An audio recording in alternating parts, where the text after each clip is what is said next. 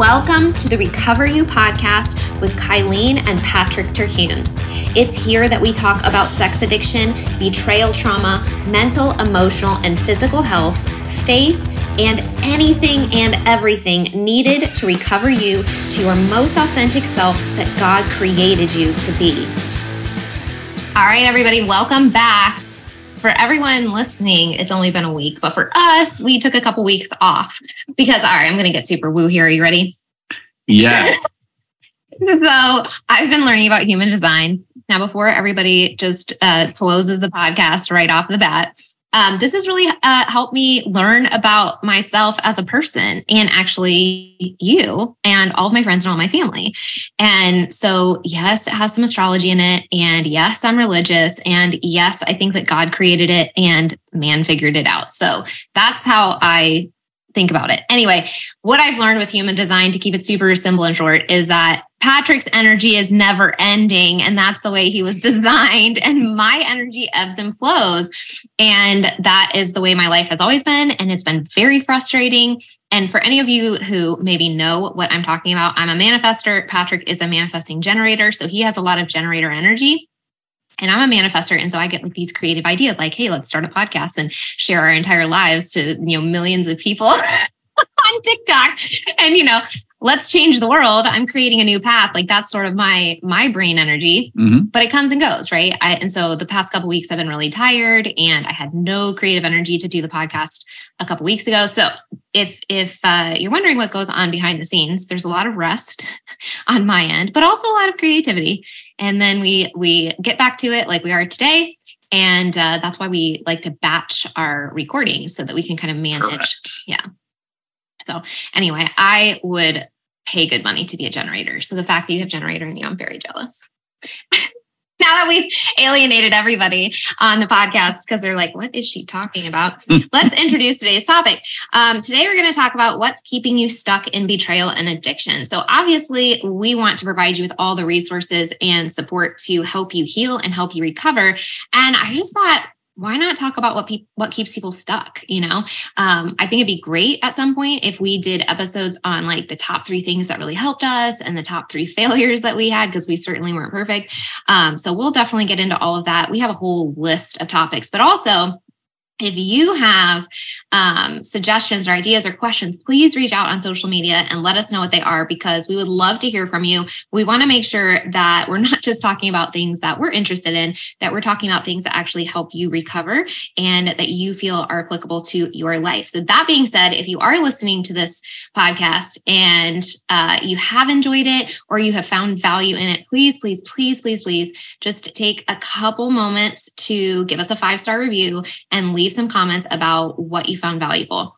This isn't just so we can feel good about ourselves. It's really so that other people that don't actually know us and maybe aren't following me on Instagram or maybe aren't friends of Patrick can find this podcast and getting good reviews and people being able to read the comments actually does push this up in the awareness of the podcast world and let our uh, podcast be seen.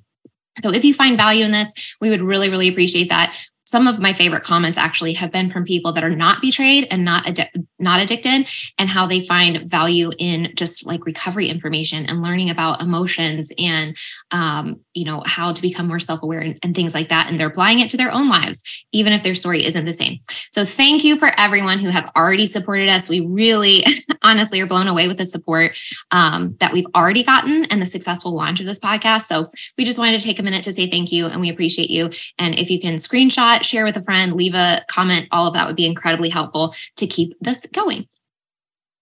All right, so let's talk about what's keeping you stuck in betrayal and addiction. Um, these are what we would think or has kind of come into our awareness of some of the most common reasons that people don't heal are some of the biggest roadblocks that we see in the community um, that people struggle with. And some of the things that, and we're going to share some of our own personal stories with this as well. Mm-hmm. So the first one is lack of education or resources to support them. I think I put this at number one because I honestly think we would have been in that camp, right? So when I was married before um, with my ex-husband, I found pornography on the computer. I had no idea what to do. You know, I didn't, I did not, I knew it existed. I didn't know about the world. I didn't know about addiction. I didn't know that there were healing resources out there for him or for me, or I didn't even know how to talk about it. I just knew that it was there. And I had a very somewhat PG version in my mind, even though with his stuff i actually saw some pictures which is it's the, that's a whole other thing. But i had a very like somewhat pg version of like what this was like in the world. And i just had no education resources about it. So obviously that's what we're trying to do is provide resources like this podcast um, like my social media. I post a ton of videos and education around betrayal trauma. But without being pointed in in the right direction even like now i don't even know where we'd be right now. No no. And and i think it's really important to draw the distinction between the resources that are available pre-discovery and the resources that are available post-discovery. We talk about that. So if i can just recount my you know my access as much as i wanted to quit and my limited access because of my shame and not asking for help there's only so much you can draw on your own mm-hmm. when you pull in once I was discovered and thrust into the world of, of healing and interfacing with a therapist and looking online at, at, at resources and getting into group, mm-hmm. the amount of resources that were available at that point exploded. And so understanding the issue what it takes, what group means. You know, a lot of times people don't know what group means. They think it's just a bunch of people sitting around drinking coffee, smoking cigarettes, and saying, "Hi, I'm a I'm a sex addict." You know, hello, my name is right, right, is yeah, yeah, exactly. But there's much more to it, and I think that's what I've discovered. So there's, I think we, it's an important thing to make the distinction pre-discovery, post-discovery, or for the betrayed spouse, the notion of I'm knowing a little bit. I don't know enough. What, what do, do I do? Though, but I'm still not understanding the difference between pre and post because the same resources are there. What you're talking about is your willingness to acknowledge the problem and your willingness to call it an addiction, and then all of a sudden you find the resources. Correct. Okay. Correct. Yeah. Yeah. It's a, it's almost like like anything. If you, I guess you can. Uh, well, never mind. I'm not even going to try to draw an analogy because it'll probably not work. well, what I was going to say, like if you have a um, if you have a, a, spot on your skin, right? And it's always there and it's always there, and you put lotion on it, you put lotion on it, it never goes away. Maybe it gets a little smaller, hurts, mm-hmm. you know, all these different things. You're, you're not speaking from personal experience. No, never. And then you go to a dermatologist, and then they, of course, diagnose it. And maybe it's a skin cancer or something right. like that. The amount of healing and resources at that point explodes mm-hmm. on you versus what you're just trying to manage on your own. Yeah, knowledge is power. How was that analogy? Perfect. Did I do okay? Yeah, okay, thank you. Yeah. Thank you. Analogies are good. All right. Let's bring those in. Personal stories, analogies. Yeah. That's good. Yeah. Uh, no, I agree with you. Knowledge is power. And that's what I missed in my first relationships. I had no education, I had no knowledge. I didn't have words to describe what was happening, even. I just knew that um, I saw these things on the computer. I did not like them. Um, spiritually, I didn't feel like they were uh, appropriate in the relationship. And um, then, you know, be, you know, I didn't know anything like terms like gaslighting or abuse or, um, you know, any of that. And so when I, it was so fascinating to me to go through this recovery process with you learn about all of these terms and then all of a sudden have a different filter to understand my previous relationship because as it was almost frustrating because as i was going through this i was like patrick doesn't fit any of these um, check marks of like what a typical addict is in terms of you know you weren't super gaslighty or blaming me or trying to manipulate i mean you ma- manipulated in our marriage around the addiction but once it all came out, you were never trying to ma- manipulate to protect yourself or to blame me or anything like that. And so I was like, he's just not behaving this way. He's not behaving this way. But then it was like, oh, but my previous relationship checked every box. And no wonder I felt like a crazy person in that relationship. No wonder my stress response in that relationship was so high. No wonder I was so unhappy. I, no, I do I do recall, you know, we'd have all these hard conversations. And there was a, a period of time where we went through having the conversations, but you were talking about your previous relationship. And I was always like, this is interesting. Like like here we are and we're talking about your previous relationship yeah. versus ours well and when the trauma came up for me um, and I talk about this with betrayed women all the time too, because because women experience this a lot is the trauma debris. Mm-hmm. So if something's unhealed in your life prior to this betrayal, this betrayal will probably bring up the debris in your mind from that trauma. And there was a period of time, probably within the first couple months that we were dealing with this, that that was very heightened for me, right. and it was very confusing because at that point I was getting a lot of um, blending and mixing of the traumas, particularly in my previous marriage and our relationship. And I was like, but I know you're not that person. I know that you're a different person. Your behaviors are different, all this kind of stuff. And yet I'm learning about sex addiction and I'm learning about how that applied to my last relationship. And I'm questioning, can I trust you? Are you manipulating me? Are you lying? Are you really just really good at it? You know, it was mm-hmm. very confusing. Right. For me to kind of untangle. But really, okay, so back to the point number one that we're trying to talk about. Back on back on task. ADD. Most uh the, the lack of education and resources is one of the primary reasons people don't heal. I did not heal in that relationship. There was no healing, there was no resolution, there was no trauma resolution. I just moved on, quote mm-hmm. unquote. Um, and I recently uh, got a certification in post betrayal transformation coaching. And when I took that course, um, one of the things that Debi Silber says is the sure sign of an unhealed betrayal is a second betrayal. Like if you if it repeats itself. And so, you know, looking back on my own life, it's like, well, yeah, I never addressed that right? I never i never dealt with that because i didn't have the education or the resources. I didn't have the right. words. I didn't know anything about it. So that's one of the biggest things we want to share. You know we've talked about that a lot in the podcast already. We've talked about the conquer group other support groups that are available um, we've talked a lot about the importance of getting into um, trauma therapy of some sort, whether it's a CSAT therapist, an APSAT, or a um, coach or a provider that works with trauma and is familiar with addiction and betrayal. Um, you know, those are all really important because the primary goal is to deal with the emotions and the wounds. Right. For sure. And that's that's and the groups are really important because of the community aspect mm-hmm. support, both for the betrayed and the betrayer. Right. Um, we also found a lot of resources with podcasts and um, uh, online articles. And um, I think we should do an episode just like breaking all yeah, that down. Books and things. Books, right. books were huge. Oh my gosh. Um, so I have a couple that I just recommend everybody. Um, Intimate Deception, um, The Great Sex Rescue. Mm-hmm. We should we should do a whole. Well, I think I, I, think this is the one recommendation, and for whatever reason, on personal development things, and whether you call it uh, recovery from addiction or betrayal trauma, or even like learning how to be more organized or structured in your life, or how to communicate better to your people. A lot of times in those types of things, people won't invest the time. But if you say, "Hey, we're going to put a garden in our back backyard," people go out and they'll buy books and they'll research everything like that. And mm. you know, that's okay. I mean, there's nothing wrong with researching a garden, but one of the things that, that we always recommend and that I, I think I receive very well, but I recommend in the groups is, Hey, Hey, I will provide you the books. Go buy them, yeah. go, go listen to them, borrow them, do, you know, get yourself educated on this, this mm. topic that you've been in. And, and one book alone may may not be the thing, or one podcast episode alone may not be the. I mean, we think our podcast is that, but but one, uh, all, of course, yeah. No, but we love Pure Desire, and they have right. hundreds and hundreds and hundreds. They do, episodes, they do, so. and and so I think I think it's you know the the what what keeps you stuck and you got to think that through like what is it about this particular thing that you're saying well you know people have recommended that i read this book six times why haven't i gone and well, and you know I think book. you're kind of bringing up that um, should probably be a separate point, but it kind of fits within this one is just acknowledgement of where you're at. Mm-hmm.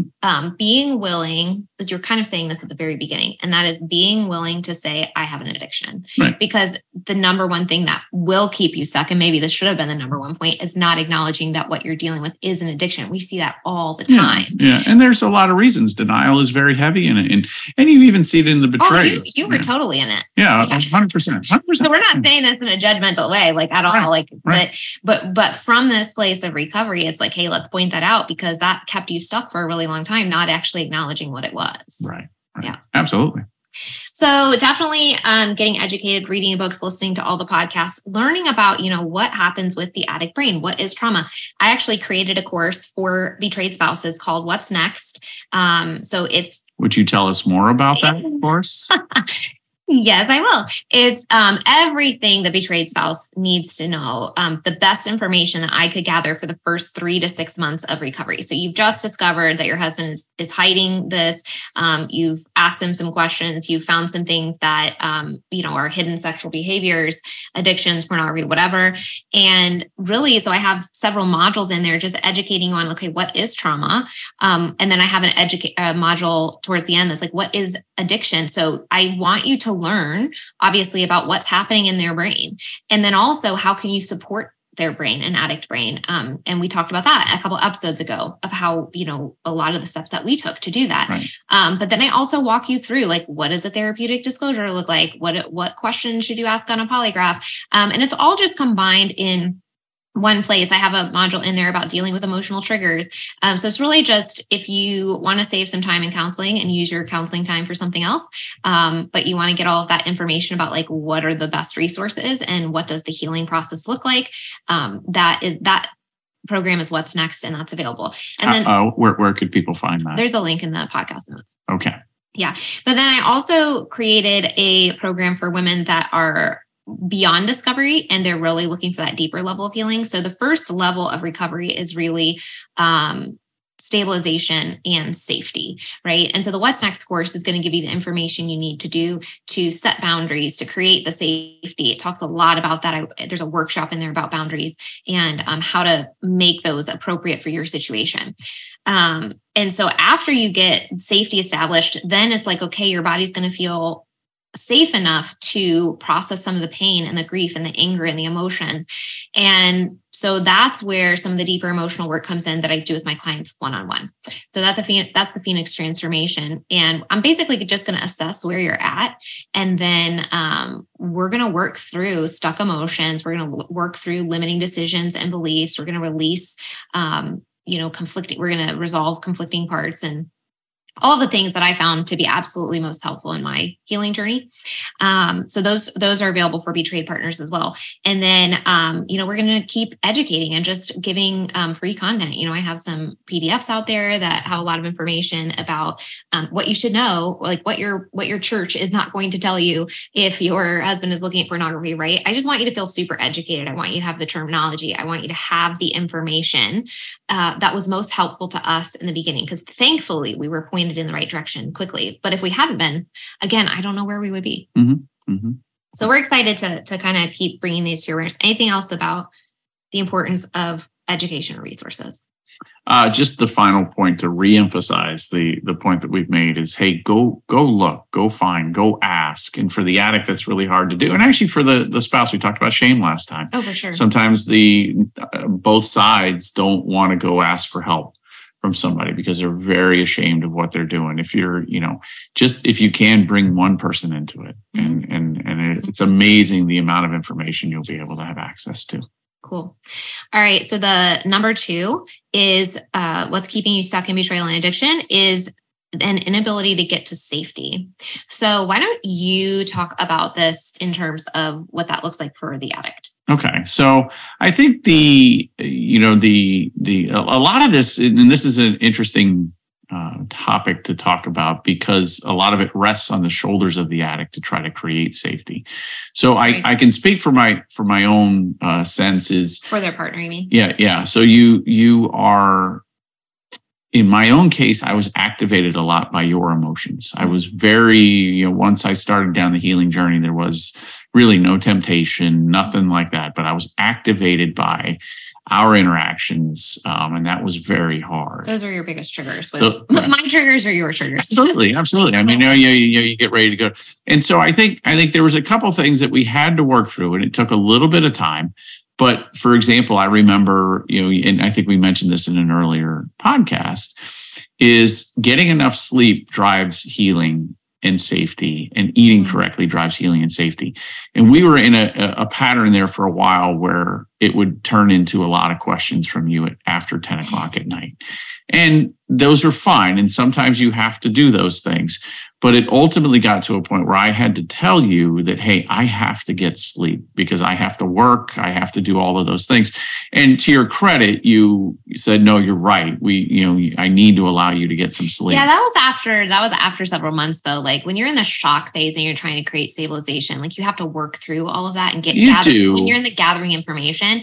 But then on the betrayed partners, side, um, there is a point where um, you put a little bit of a cap on it mm-hmm. because you are then trying to consciously begin slowing down the hyperactivity and, right. calm your nervous system down. Right. And um, so there's a little bit of management that Sure, comes in sure. a little bit later, which is what you're talking about. Right. Well, and, and I think the and this is really hard for the for the addict too, and it actually comes out of the book called Help Her Heal, and it's basically you don a Teflon coating. You know, you kind of envision having a Teflon coating because you it's not nice to get criticized, and and nobody really likes that, and nobody you know really wants to be in that piece. But in order to keep yourself from getting over regulated, uh, or you know, or basically in that in that period where your your you know your emotions are flying all over the place kind of envision you having teflon on you. So you know the spouse comes to you she's mad because this is part of their marriage now and she starts yelling at you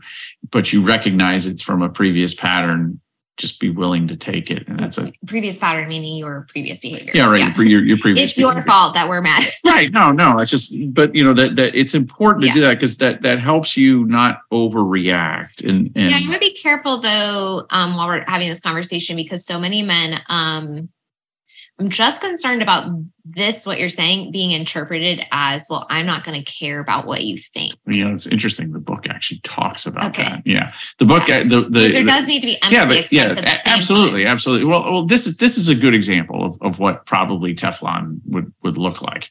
You come to me and you say, "I'm extremely angry. I got triggered the other day by something I saw. I'm extremely angry angry at you." As a me, as opposed to me saying, "You're absolutely right. I'm a horrible, horrible person," or arguing back with you like, "I don't know why you're angry now. It's been two years ago." I understand that. I understand that that that, that you're angry over what I have done in the Mhm. past. I just want to remind you that that's not happening now. Right. You're creating And- safety in that moment, actually. Right, right. And what do you need from me? Mhm. And I think that that phrase, the two things. One, you took you in that the way you just described that you take personal responsibility Mhm. for why that's happening because Right. it was based on behavior that you did, and then two, you're you're grounding in the present moment. I'm not currently engaging in this behavior. You are safe right now. And then I think usually you would also say something, and if you didn't just say this, um, what do you need? Yeah, right. So I said that you you weren't paying attention. I'll ask again. All right, What is so- it that you yeah need? right now i need well apparently for my brain to focus so so then you would say um, what do you need and then so you have those three pieces of taking responsibility grounding in the present and then um, What can I do for you? What or what can I do right now? right just Right. offering support Right. Yeah. right. yeah so it's And you know, there there's gonna be a lot of hard times. You won't always do this perfectly, but I think the the key is and I've thought a lot about this, is sometimes people feel, well, that's just for the betrayed partner. Mhm. It's not. It's for both of you. And actually, the quicker you can manage that and kind of um, what's for the betrayed partner just this, hey, what do you need? What do you need? You know, how can Oh, I help you? Yeah, right. to the betrayed Right. But it's actually for you too. It's allow it allows you to process through those things and allows you to calm down and be present in the moment. Mhm. And so that is, you know, it actually does create some safety for you. And the betrayed partner recognizes it, recognizes the calm nature of it, recognizes those kinds of things. Mhm. And so um, it's just it, it it is a little bit of a of a of a Jedi thing that you've got to work on it. You do have to work on it, but it does put you into safety because you can respond to things and then go go from there. And sometimes the spouse will say, "Well, I don't want to talk to you right now." yeah And so, you know, people, well, I don't know what she wants. She doesn't want to talk to me right now.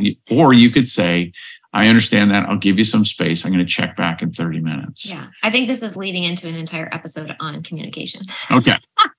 no it's good it's good i think that would be great Yeah. So it's just, it, it you know, it's going to be hard for you to establish safety. The only other way to establish safety for the addict would be for the addict to say, all right, I'm going to go live somewhere else. well but that's, not So recommended. you're mostly talking about um, safety that you're providing for the betrayed partner, and then somehow, or sometimes, how it then reflects back on you. and it's not sometimes, it always reflects back on you. Yes, and um, with thinking about establishing safety in the nervous system of the addict specifically. What's also coming to mind for me is back to point number one getting into group and Right. dealing with the emotions because as you do that that's going to have a direct um, uh, impact on your nervous system and getting you into a place of safety mentally emotionally and physically because with the dealing with your emotions it's going to help your nervous system calm down because you're not constantly feeling this guilt and shame and you're out of the addict pattern and it basically just calms your whole system down Correct. but then also with the group um, there's going to be safety provided with accountability safety provided with community safety in knowing that you're not alone Mhm. right and that's one of the most damaging things with addiction is that belief when you're in it that you are isolated isolated. Nobody will love you. Nobody will accept you. Right. So there's a lot of safety in speaking the right words and saying, I am an addict and I'm struggling with this, mm-hmm. and then getting the help that you need. I think right. that just that alone, I think, can help you feel safe, right? Correct. You're you're accepted, you're yeah. loved, yeah. you're you, working through. You this. don't feel like the pariah. That right. starts to go away, and that that does establish some safety and and happiness and connection, and all of those things are wonderful, wonderful things that yeah. that, that help in your healing. So safety for the betrayed partner well safety for both is very important because i was just mentioning the nervous system when you uh, are activated in fight or flight. It's a super nutrient absorbing, gobbling state, right? And you can't live there. So the option in fight or flight is either you get to safety or you drop down into overwhelm. Overwhelm is your protective part of the nervous system. It's where it's going to kind of um, conserve energy and nutrients and all this kind of stuff. Or we can get to safety. And that is the parasympathetic where your nervous system is a calm, safe place, that's where healing actually occurs. So that's the foundation of why this is important. So for the betrayed partner, basically your brain now views your husband, your partner, the person you're sleeping next to at night, as dangerous. And so it's constantly activating your nervous system to go into that fight or flight place. Even if you don't feel physically activated, you may be rotating between fight and flight or, and overwhelm regularly, but in order to heal safety is app you can't you literally can't heal if you don't have that foundation of security and safety and stabilization. So, the first, the foundational role of both partners, particularly if you're wanting to heal together as a couple, is that you both work towards building that foundation brick by brick. And what does that look like? That means that my, you know, the betrayed partner's boundaries are respected. That means that if there's physical space that's needed, um, that that's respected. It means that um, there is stability created in your recovery, right? So knowing that there's some consistency in your behaviors and new behaviors and that you're developing new patterns and that you're moving towards recovery um, vulnerability empathy communication all of those play into creating an environment of safety in the house and in the relationship that once that foundation is laid you can start building on top of that for the forward movement of recovery. Um, so one of the things that's going to keep you stuck in whether it's betrayal or addiction, is the inability to get to that safe place in mm-hmm. your nervous system, in your environment, in your relationship. Yeah. Anything else about that? No. Yeah. Big is a huge deal. I talk about it a lot. Mm-hmm. Um, and it, and it, there are some consistent themes through the safety piece, but there are very specific things as far as safety for a betrayed spouse. So, for example, um, uh, you know it might mean along the lines of boundaries that in order for you to feel safe that your that your husband needs to leave his phone at home during the workday it may just be but for, like that, right yeah. but for somebody else that may not be as much of a mm-hmm. factor so there is some customization that has to oh, happen oh ton, yeah ton. and again that's why like in the what's next course i talk a lot about establishing safety creating your team how to set boundaries because that all kind of lays that foundation mm-hmm. um but it's the the areas that you need to feel safe in order to begin to recover you need to feel physically safe emotionally safe and psychologically safe like you mm-hmm. have to feel and that's where um you know what you were just talking about with the communication I need to be able to come as the betrayed partner and say, I'm vulnerable. I'm feeling this way because of your behavior. And I'm triggered right now without having you blow up at me, blame me, tell me that, you know, I should be over this, telling me that your trauma is worse than my trauma, right? like anything mm-hmm. like that. Mm-hmm. And and I, we have to provide psychological safety for each other because you have both directions. You have to be willing to come to me and be like, you know, I'm recovering as an addict, which means I'm now feeling my feelings, and I need to tell you that I have anxious right. or anxiety today. That's right. So that goes both ways. But psychological safety means that you're going to be able to talk to your partner about difficult things without fear of repercussion or volatility or gaslighting from them or them trying to manipulate you or tell you that your reality is not your reality. And I, and I think the, the, the before we move off this topic, the last thing we should say is that's not something that you snap your fingers and you're there. That takes time. It takes working with each other. It takes. Um, if this is happening, it also takes a lot of right. uh, trauma therapy. It does. It, it, it takes learning because yeah. there will be some times when you're trying to be super attuned and and it's just not the time for that. And so sometimes it, it is important that the that the spouses take some time away. Yeah. Sometimes Well, that is important. I would say too that um, we we never recommend couples counseling as like the primary go to.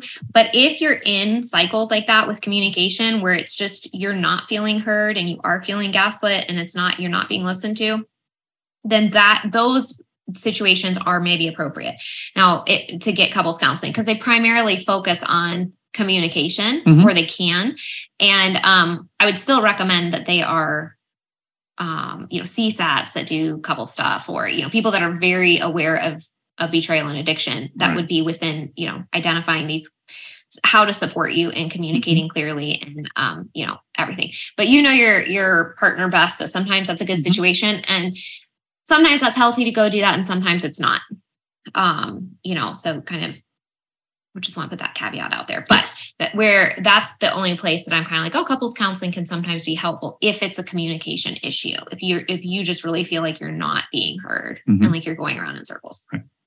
otherwise it's like separate trauma healing on both parties uh, as Mhm. individuals Okay, so the third um, thing that's keeping you stuck in betrayal and addiction is, and this is so common, and we have a lot of stories to talk about this today within our own story, because this is just a reality, I think, for everybody. That is that we are afraid of facing pain in order to process it. Nobody wants to feel pain, and our brain is, um, our brain is always going to default to comfort. Our brain really likes patterns, it likes consistency, Mhm.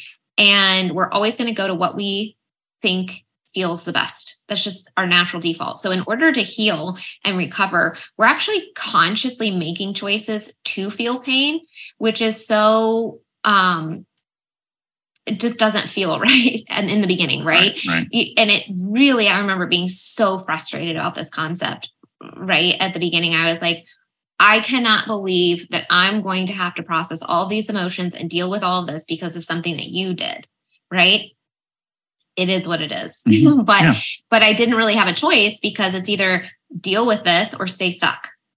Right? Deal with these emotions or stay with you and have these things come up for the next 50 years Mhm. or uh, not or sorry not deal with the emotions and have them stay or not deal with the emotions and divorce and then have them come up in all of my other relationships Right. Well, and and they actually say in in the Conquer group that we that we talked about that when when you get discovered or when you start this healing journey, that the pain in your life is actually going to go up. yeah And and it's because you're no longer have those those patterns. You're going to have to confront things you're not things. anymore You're not numbing anymore. You're going to have to really confront things. But it's in those moments of deep pain where the where the most beautiful recovery starts to happen because it, you learn things about yourself that you haven't allowed your body to learn over Yeah. time. yeah no it's it's it's for the addict it's like this conscious decision that i'm going to feel my feelings and that's like the most uh counterintuitive Mhm. thing for an addict to do and it feels horrible because you're you don't know what it feels like at that point to have anxiety and actually sit with it and move through it because you've never done it before or if you have it's been a really long time um so the idea i think sometimes is that this emotion is so painful and it will never go away so if I start to feel it, that's the end of me. Mhm. And it really takes a lot of courage and bravery to say, I know that's not true. I'm going to use a counselor. I'm going to use a therapist. I'm going to use a coach. I'm going to use parasympathetic tools. I'm going to use whatever it takes to actually sit down and face this and feel it and move through it instead of trying to go around it Yeah. or suppressing it. Right, right. And I often I often feel this about the the men who enter the programs, or you know, because you know, the, the, you got you got to feel that there's there you got to recognize there's there's two responses to being discovered.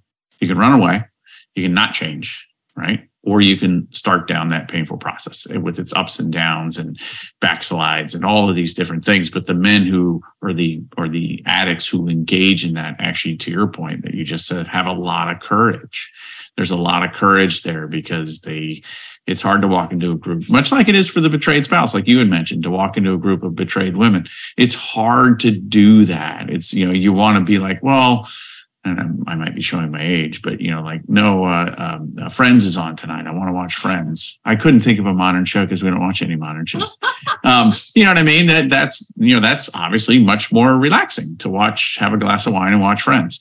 It's hard to go to a, a group after you've worked all day and Yeah. And share. And that's just really really hard. And people And don't want to do that. Go, it's hard to choose to be vulnerable. right And right. you know, I've struggled with that on and off, um, especially since I have gone public and you know, we're we have a platform of recovery and healing. It's like, okay, well, if I have a hard day or I have a trigger, um, how vulnerable do I want to be telling people that, you know, um, I'm struggling with something, you know, and it's it the reality is that there are emotions, there are triggers, there are things that come up, and that's just you need people, you Right, need right. community. Yep. Um, and thankfully, I have a lot of that. I have several, Mhm. you know, support groups or individuals or women or friends that Yep. I can reach out to, Yep.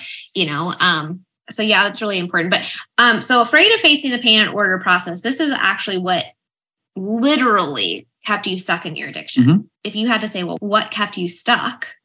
It was the fear of me finding out, and it was the Right. fear of losing everything. right it was the fear of being discovered for what i was doing and and what all that negative self-belief that was part of me via what i was doing and so the you, you know what you what what what addicts fail to recognize and, and it's just and they're not faulty people it's just this is what what it is is the very thing you need to start healing is the very thing you're so afraid of and that's being exposed Mm. and being brought to the light and being put in front of people as to what it is and that's why a lot of guys resist polygraphs. That's why a lot of people resist the, the full therapeutic disclosure process because they don't want to be seen.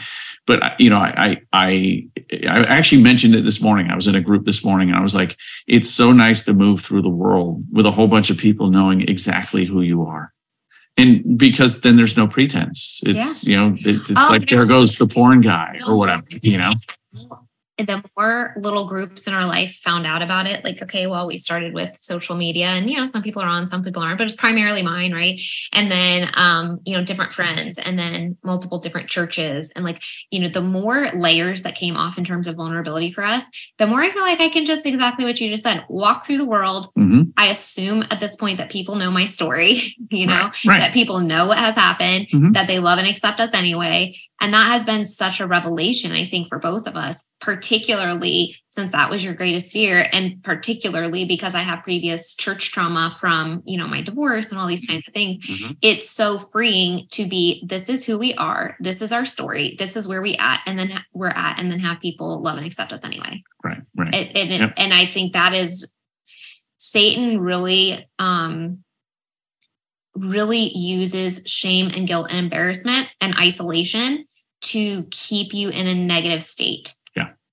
And one of the bravest things I think you can do is just to blow it out of the water and be like, I'm going to be who I'm going to be. I'm going to get help. I'm going to talk about this. I'm going to be brave. And, you know, whatever happens, happens. And because the reality is, if somebody is rejecting you or leaving you when you are trying to grow and you are trying to become a better person, that says more about them than it does you. It And really that's does. uncomfortable and that's horrible. And that's, we don't like to lose friends, Mhm. but you got to think at this point, what kind of a friend is that? Yeah, right, right. No, it's a it's a great point. The people who who and and sometimes people don't know how to handle it, so they'll just withdraw, but they they actually will still be supportive. Yeah.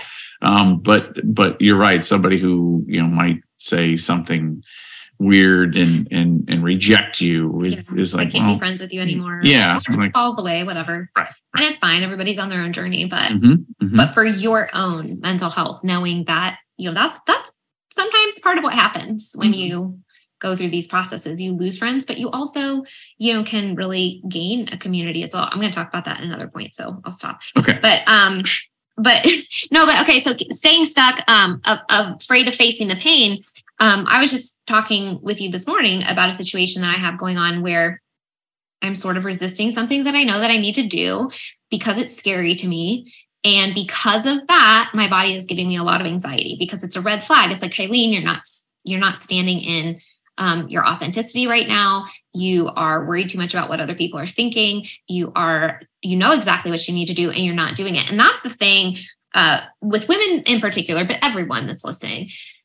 Your body will always communicate to you, and we ha- we need to get really good at listening to it and respecting it because when you're talking about providing safety, if you keep overriding your body and its communication to you, it keeps track of that. Mhm. So you may be successful overriding um, anxiety for a period of time or um, a symptom that your body is trying to tell you, and then you won't be. it will show up some way somehow. That's right. And so it's really, really important to acknowledge that. So I was verbalizing it, saying it out loud to Patrick. I'm like, okay, I know that I need, this is a decision that I have to make. And mm-hmm. it is something that I need to take action on because if I don't take action on it, then my body will continue to remind me that I'm not taking action on it. Mm-hmm. So that, you know, that that's how it in a very practical way can can show up. You know, why am I consistently having this chronic pain? Why am I having this chronic anxiety? Why is this, you know, dropping in and asking, where is this coming from? What is this trying to tell me? You know, where am I not in alignment with who I want to be? And then I also see like afraid of facing the pain. Um, this is so common, I think. Um, and I totally, totally, totally get this. There were so many things that I had to override in a in a healthy way, because I just talked about overriding in a negative way where you're suppressing things. There were so many things that I had to override in a healthy way where I knew I needed to do it in order to move forward, and I just didn't want to.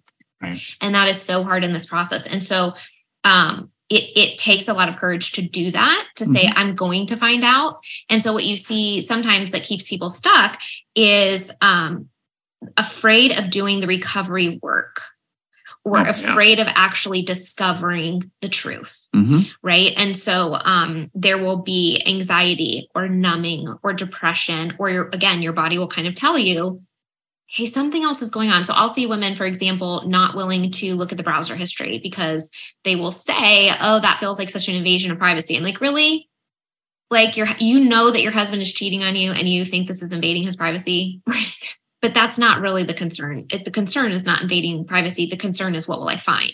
You know, on, on, on the addict side, you're one of the fundamentals of, of group is to develop a, a journaling habit and you you hear uh, people they struggle with that. And then so when when i get on the phone with them and check in maybe after a relapse or whatever i always ask well how's your journaling going? And they're like well you know i just i've never been much of a journaler and i've never been um, and i think there's a fear. There's a fear because you know journaling is not like reading. Reading you're you're learning.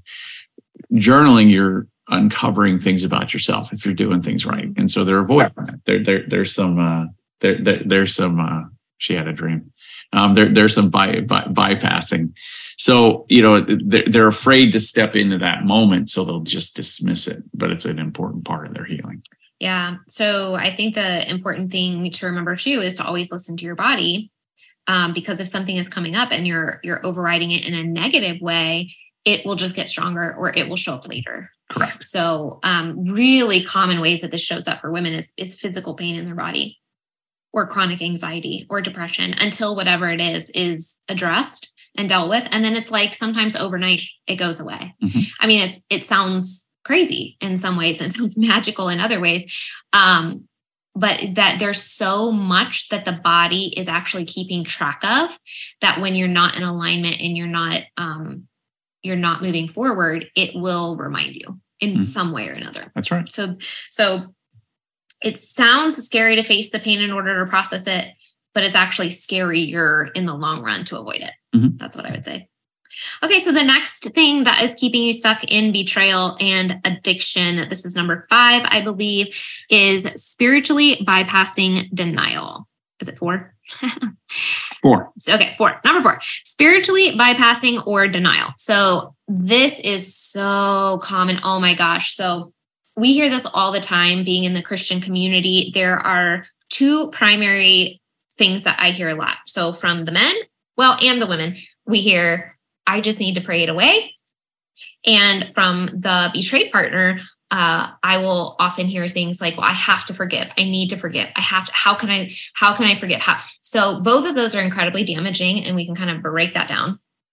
But the idea of spiritual bypassing is anytime you use spirituality or faith or the Bible to sort of umbrella and um, avoid your um, need to actually do some of the work mm-hmm. and take some of the action and feel some of the pain.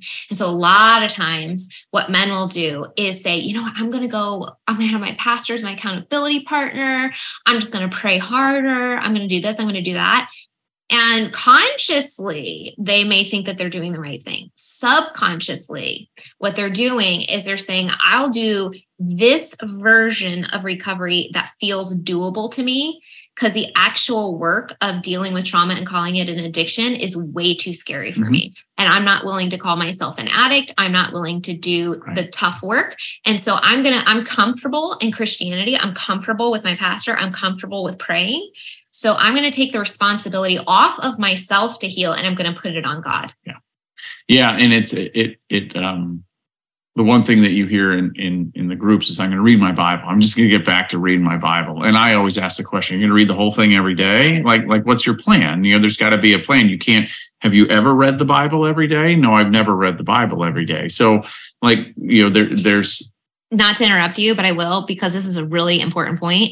In your addiction, you read the entire Bible I did. twice. Yeah, I did. So it I'm sorry, but that does not work.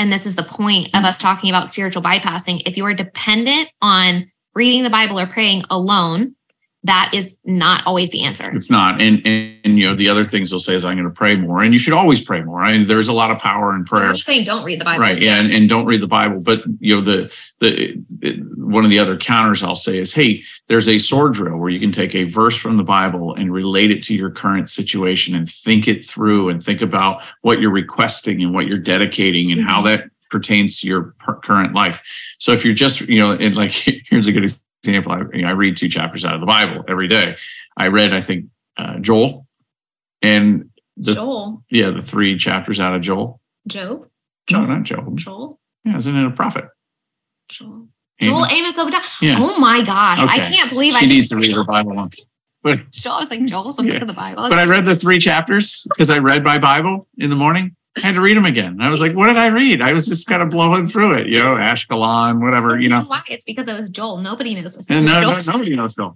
But I mean, I think that's the point. Like if, if you, you know, but but when I go into and I do a sword drill on a particular passage or a verse, that becomes very meaning. So you're taking what is a very powerful piece, which is the inspired word of God, and you're making it relevant to your life. That is the exercise. So here's what you're talking about. This is um kind of what we talked about earlier. It is it is the place of your heart when you're doing these things. Mhm. It's not that reading the Bible can't be impactful, but if you're reading it with a little bit of a wall up saying this is God's job to fix me versus if that wall is down and you are totally vulnerable and you say, God, I need help. I will do whatever it Mhm. takes. Apply this to my life. Give me wisdom. Open my heart. I will Right. do anything. Then he's going to provide the tools and resources. And sorry to break it to you, but typically the resources involve more than praying and reading your Bible. That's it right. requires, you know, doing the deeper work. So um he will do that though, but the heart has to be in the right place. And that's where yeah, definitely pray. Definitely read the Bible. Read Joel. I guess we all need to read it and find out what the You three cha- what the three You obviously do. say. Um, but you know what I'm saying? That that makes a huge difference. And so spiritual bypassing is really saying I'm not ready to do the work. And so my heart is not actually in the right place. And the reality is when you're praying and reading your Bible in a way that is spiritually bypassing, it's all for show. And so God is not going to do anything Right. because he knows what your heart is. Well, we should talk about, you know, the prayer I used to say was, and I would pray, and I was sincere, and I was like, please deliver me from this, but make sure nobody finds out. Yeah. Don't let Kylie find out. Yeah, don't let Kylie in because I was afraid of it, Right. So guess what happened? Well, A wh- whole lot of nothing. yeah, a whole lot of nothing. And then I actually shifted. I remember this, and I'm not sure when exactly it was, but I remember the, I remember the, the, you know, the feeling. It was like a, you. I think had told me it was like the month prior to Yeah, December. I- you I- shifted it. yeah, I basically was like, you know, let me find healing. You know, No matter what? No, no matter what. And and at that point, it was probably a hey, you're ready. You're ready now to fully engage in in the healing. And so Yeah, basically, you were like, "Don't let Kylie find out." He's like, "Sorry, that's not going to work for you." yeah, it's it's and not the way he it said, "I'm gonna heal no matter what." And he's like, "Cool, Kylene's going to find out." Yeah, yeah, yeah, exactly. So I mean, it, but that's I mean, a, it was so fast at that point, right. and right. and that's I guess that's my point with spiritual bypassing. The heart is what matters, Mhm. and if you are constantly running up against a wall and saying, "I want to heal, I want to heal, I want to heal, I want to heal," but I'm not willing to tell anybody I'm having a problem. I'm not willing to do this. I'm not willing to do that, and you have all these qualifications. Mhm. that's not going to work for you. Right. Yeah. Because we all have to be ready to face whatever it is that we need to face. And most of the time, that's really uncomfortable if we want to go somewhere that we're not used to being. It is. Yeah. Okay. So the other one from that I hear a lot from Christian women is I have to forgive. I have to forgive. So one of the most fascinating things I learned when I was doing the uh, post betrayal transformation coaching certification was and it's just like you i sort of like knew this intrinsically but hearing that she actually studied this what keeps women stuck and what's most harmful and all this kind of stuff and what happens in the groups of women that don't recover one of the things that she learned was that basically forcing forgiveness when it's not appropriate when you don't feel safe and you don't feel valued um, those women not only don't heal they have more physical pain and health issues wow. because their body is storing that. Again, it's that overriding. So the idea that you go to church and the number one thing that you're told is, well, your husband is praying, that's good enough. He's obviously repentant and you have to forgive him is literally teaching women that they need to override their nervous system. They need to ignore their safety and security, not establish any sort of boundaries whatsoever. In, in fact, override their, their boundaries that their body is raising red flags that they need for to feel safe and force themselves into forgiveness. And what that does is it literally gets stuck in your body and causes you symptoms and physical mm-hmm. pain. It's so incredibly damaging, so incredibly damaging. So I always teach, and there's a, um, I have a PDF, um, the 10 things most churches won't tell you when your husband is looking at pornography. And I believe it's in that one where I'm actually talking about the types of forgiveness. There's a, a forgiveness that is towards the betrayed partner. And the reality is that when safety is not established and or that person is actively engaging and hurting you you're not required to forgive them. Mm-hmm. directly offering it to them is not required. There's a second type of forgiveness though and that is between you and god and that's the ability of you being able to release the situation put it in your past make it a chapter in your book you know um, so that you're not then carrying this with you holding on to bitterness and you know anger and letting this take root in your life and then impact everything else right yeah. that's mostly about you and your relationship with god and moving forward but even that would typically come after some sort of uh, safety and stabilization now there may be you know uh, not not excuses to the rule exception exceptions to the yeah. there yeah. may be exceptions to the rule mm-hmm. but um typically the most important thing for you to even be able to think through or process any of this stuff emotionally is that that safety and stability has to be there first. So even if it's between you and God and releasing this, how can you release it when you don't know you're in a place of safety?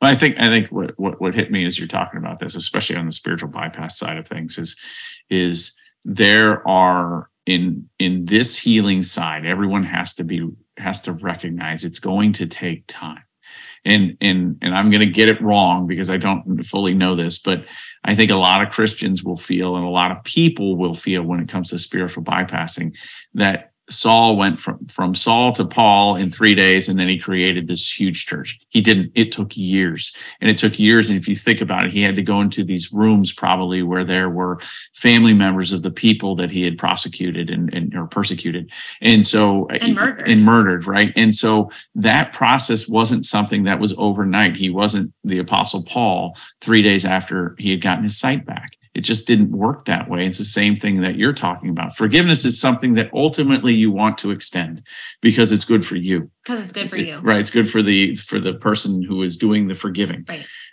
But you don't have to do it quickly. And the people that expect that quickly um, is and, and we have to kind of learn that too when we're talking to people who are coming out of this process, like the journaling. Like okay, it may take you a little while to, to get in there and start journaling. That that could take some time as you unpack that. Mm-hmm.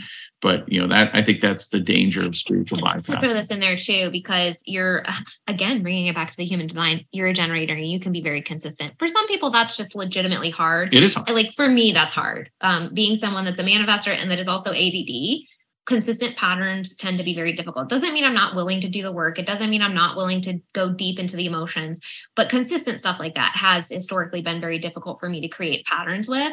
So I do want to like throw a little caveat in there yeah, for yeah. men that maybe are are having those personality types and and um, that the way their brain works. Um, as long as you are doing what works in your personality type and your life to process and face the emotions and do the deeper work. That's awesome.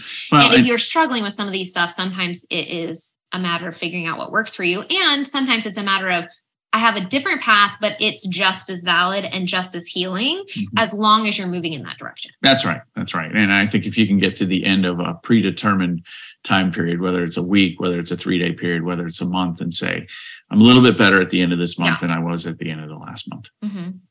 Sorry, I just have so much personal experience. I thought I had to throw it out there. Sure. Because trust me, we feel bad about ourselves. Exactly. Why can't I journal every day? It's so frustrating. Um, yeah. All right. So, anything else to say about spiritual bypassing or denial? Nope. Listen, God wants you to heal. We want you to heal. He is going to send you resources if your heart is in the right place. Your job is to be willing to receive the resources and take advantage of them, especially when those are from other people, groups, other resources in the human world that we live in, because He's created recovery in a way, and He's just created humans in a way. The community is part of actual healing so you know god even talks about don't forsake the meeting together um, with you know fellow christians because com- we are literally designed as humans to be in community together Right. and so to just say i can be isolated in my house on the couch praying my brains out and reading the bible and forcing myself to forgive my husband and um, you know not blocking anything on technology not holding any boundaries not creating any safety. And i'm magically going to wake up tomorrow and have none of the patterns and habits that i've had for the past 20 years of my life. Hmm hmm God did not create our brains to work that way. You know, when you look at psychology and you look at the amazing way that He created the brain and how we work, He's given us tools and resources, and it's a really intricate system. And people have done the work, or, or maybe God has inspired them to, to figure out how this works. Mhm. Take advantage of it. Cool. And he can help. Like I want to clarify, he can help you with it. He can speed up the process. He Mhm. can work on your heart. He can do all those things. So I do want to kind of throw that in there. Okay, this one is really um this one's hard, this one's hard, this one's hard. This requires so much reflection and willingness. Again, going back to the other point of feeling pain to deal with this, uh, this point. What's keeping you stuck in betrayal and addiction? Secondary gains from being stuck. So, what do I mean by that? A secondary gain is a gain that you get from whatever is happening right now. It's a benefit of some sort in your life. People are going to go, oh my gosh, how could I ever have, um, you know, women stuck in betrayal? How could I ever have any sort of benefit from that? Right? It's painful. I hate it, whatever.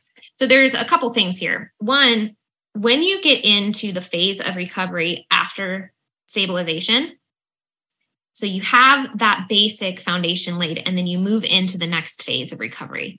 That phase feels so much better to your body than the shock um, the phase where you're like having all of these discoveries and all this kind of stuff, and it's like constantly blowing up your reality and your world. So the next phase feels great compared to it, right? It just feels great. So it's very easy in this phase to get stuck, and a lot of women get stuck in that phase where they're managing, they kind of have an idea of what's happening, and they no longer have to feel like their world is blowing up.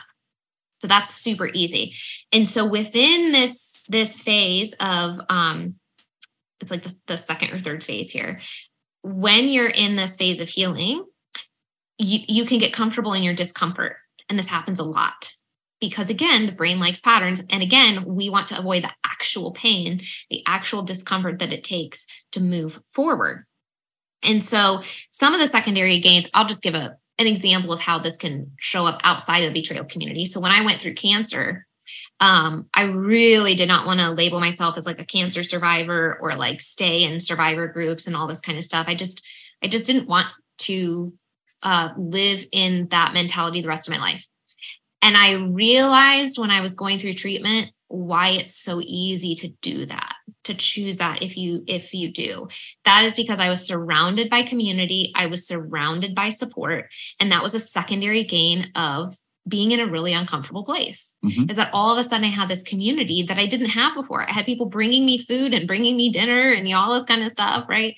And um, you know, I, I want to clarify everybody's situation is different. Right. Um, and while I was going through this, I absolutely noticed how easy it would be to kind of want to stay in that place because of what I was getting from being in that place. Yeah. Right. Even though there was another part of me that went out that was like, no, no, no, I don't want to be in this world. I want to be somebody that heals and puts that cancer is just a chapter in my story, that it's in the past, that treatment is in the past, that that's just something that happened in my life. Mhm. Right. And now I don't talk about it that much. I don't think about it that much. I don't live my life as somebody that, you know, dealt with that really. I mean, it's just it's just a little it's a little thing that I experienced, you know. And again, I don't want to diminish anyone's experience because everybody's experience with disease is so totally different. Mm-hmm. I'm just using that as an example of a situation where um, we can feel comfortable in being stuck. Well, uh, you know, am I okay? So on on the addict side, it's it's it's the it's what causes relapse.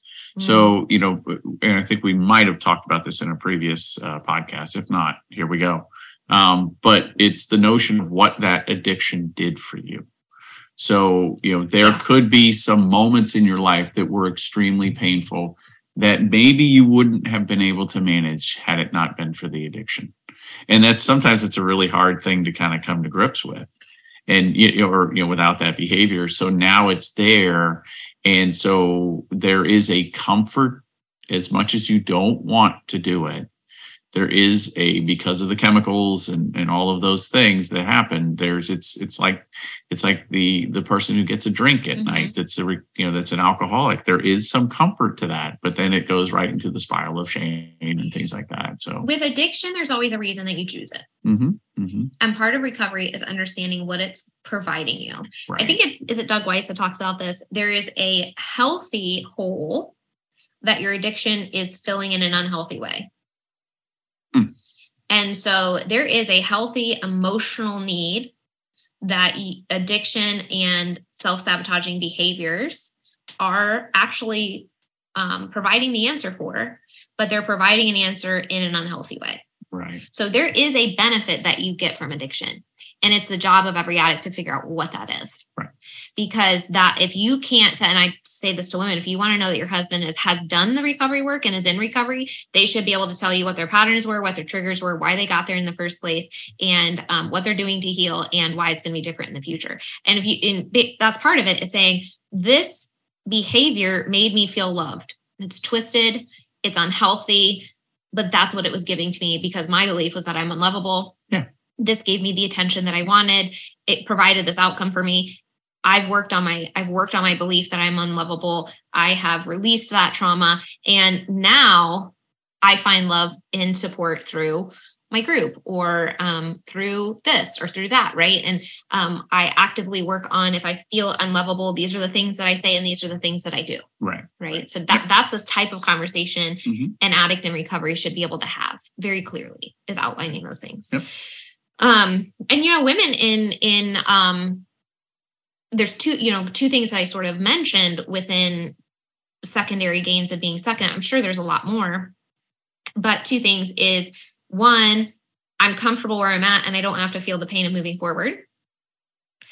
Another is um, you're always going to have a reason for being unhappy if you're staying stuck. Mm-hmm right so if you're unhappy you're going to have an excuse and you'll you'll also in this situation always have somebody to blame right right and so if your life isn't going the way that you want or whatever um and you are not moving forward the secondary gain to not moving forward is that well you can always blame it on someone you have an excuse there's a reason right I can avoid responsibility. I can avoid the pain of actually dealing with my own emotions. I can avoid the pain of actually processing the grief and the loss of our relationship. I can avoid the pain of actually um, becoming vulnerable because becoming vulnerable is one of the things that's required to actually move forward in healing. Mm-hmm. And after betrayal, that is the scariest thing.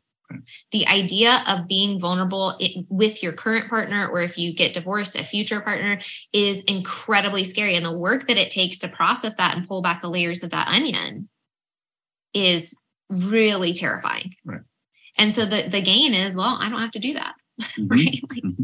and, and, and I'm saying this because it's like, yeah, we would, we would all be tempted to stay there. Mm-hmm. 100%. There are so many times in this recovery process, I've had to almost like physically force myself to take, take steps forward because I would be comfortable wherever at the new, um, uh, what's the word I'm looking for? The plateau at the new plateau mm-hmm. and I would get comfortable there for a little while. And then I would kind of recognize, okay, we're at a plateau. Okay, I need to take the next step. And it's like, oh, so annoying. so well, I think you know, I think the the um, uh, maybe one of the, the clearest things. This is a, a sex related um, addiction that that hurts in in in the sexual side of, of, of a relationship couples can become sexually anorexic and, well they can and, they can go either way right? Hyper or yeah, hyposexual. Right and so it's it's because it's comfortable. You don't have to uncover those emotions. You don't have to go you don't have to be vulnerable. you don't have to be vulnerable and so it, it there's a comfort in that. Oh totally. Yeah. Um you know there's another one of community. Mm-hmm. right? So let's say that um there's a lot of different ways that this could maybe show up but when a, a betrayed woman goes into a community, I would imagine it's the same for an addict. It's so supportive because you're like, oh my gosh, these people understand me. Mm-hmm. Okay, well, what what if everybody in that group is stuck in their healing? Right. And then you actually start to move forward and you start losing friends that are the only people in the world that understand who you are. Right. That is so scary. It is scary. Um, or you know, there's any variation of that where it's like maybe you're moving in a different direction, or maybe they are moving in a different direction. Maybe you're feeling second, you know, whatever it is, mm-hmm. whatever it is. Um, anytime we have a community and changing something in our life might threaten the loss of that community, mm-hmm. that can be so scary. Right. It can be so scary. And I think the thing that we need to hold on to is that you know what is your goal why are you doing this where where are you trying to move what you know is your goal to be right here because if it is that's fine but if your goal is to move somewhere else that we have to take steps to get there and realize and remind ourselves that wherever we find ourselves in life we'll be able to find that community too right, right. so if you if you level up i guess so to speak you're going to find other people who are leveling up because energy is going to attract like energy mm-hmm. and so if you're if and vice versa if you don't like the energy of the people that you're around you can always shift that right? And so just being super aware and being willing to say okay why am i feeling the way i'm feeling? Where am i at in my journey right now? Where is it that i want to go? And are the behaviors and people i'm hanging around right now helping me get there or not? And that that is really hard to look at and process yep it is hard. Anything else about secondary gains? Okay Last one is lack of belief that it's possible. And we talked about this a little bit, I think, in the identity episode for sure. Um, but the but the reality is that if we don't believe something is possible, then we will never take the steps to move for it because we like we we're not even looking for the path at that point because we don't think that it's there. If we don't think it's there, you know, we just watched um was it Temple of Doom? Mm-hmm. Uh Temple of no. What's the last one? The last Indiana Jones movie? The third one. So uh, Indiana Jones is like on the third part of the final quest. It's the last step, right? And he has to literally take a leap of faith into that um, chasm. Yeah, and it, it, ends up there's there's a uh, a bridge, right, that he just couldn't see, but he was willing to take the leap of faith to see it, right? He believed that there was a way to get across the chasm, and sure enough, he got across it, right? Mm-hmm. And um, the reality is, if he didn't believe that it was there, didn't believe that it was possible, or didn't have the information that he had that there was something on the other side, he would have stopped at that point. Mm-hmm. Right. And it was a silly movie example, but we just watched it. It wasn't a silly movie. Best movie of all time. The best movie ever. Junior. So there, so the reality is that if we do believe it's possible, we're going to find that bridge. We're going to find that way. Mm-hmm. And for some of us, if we're not finding it, but we really believe that it's possible, you might be the person that builds that bridge, that builds the new pathway, that finds the new path. Mm-hmm. And so lack of belief that it's possible to get where you're going is is obviously going to keep you from getting there. But if you and for the betrayed partner, and I'll let you speak to the addict on this, obviously, but for the betrayed partner, it's like what do you believe is possible in your life? Do you believe that happiness and safety and security is possible? And if you if you do and you hold to that that may be with your current partner because he might be on the same path and that's great. And it might not be. And holding that vision of what it is that you want and deserve and value in life is going to be so important to ground you as you move forward. Mm-hmm. yeah i think i think um, believing that you can heal and you may have twists and turns and every recovering addict has has their own twists and turns to mm-hmm. to to their journey. But believing you can heal and believing it could take a while and believing that that you're that you're doing the right work and and that sort of thing you know they one of the one of the tools they that that is effective is writing a five year letter or a 10 year letter that that kind of it's basically doing some vision casting for you you're you're vision casting your life what's your life going to look like in five to 10 years and and in the ones i've heard guys write they're beautiful. I mean, they're really, really beautiful. And the ones that really take that effort to, to go through that process, what's your life going to look like in five to 10 years? That's a really, really powerful thing. And it helps you make decisions. Mm-hmm. Yeah.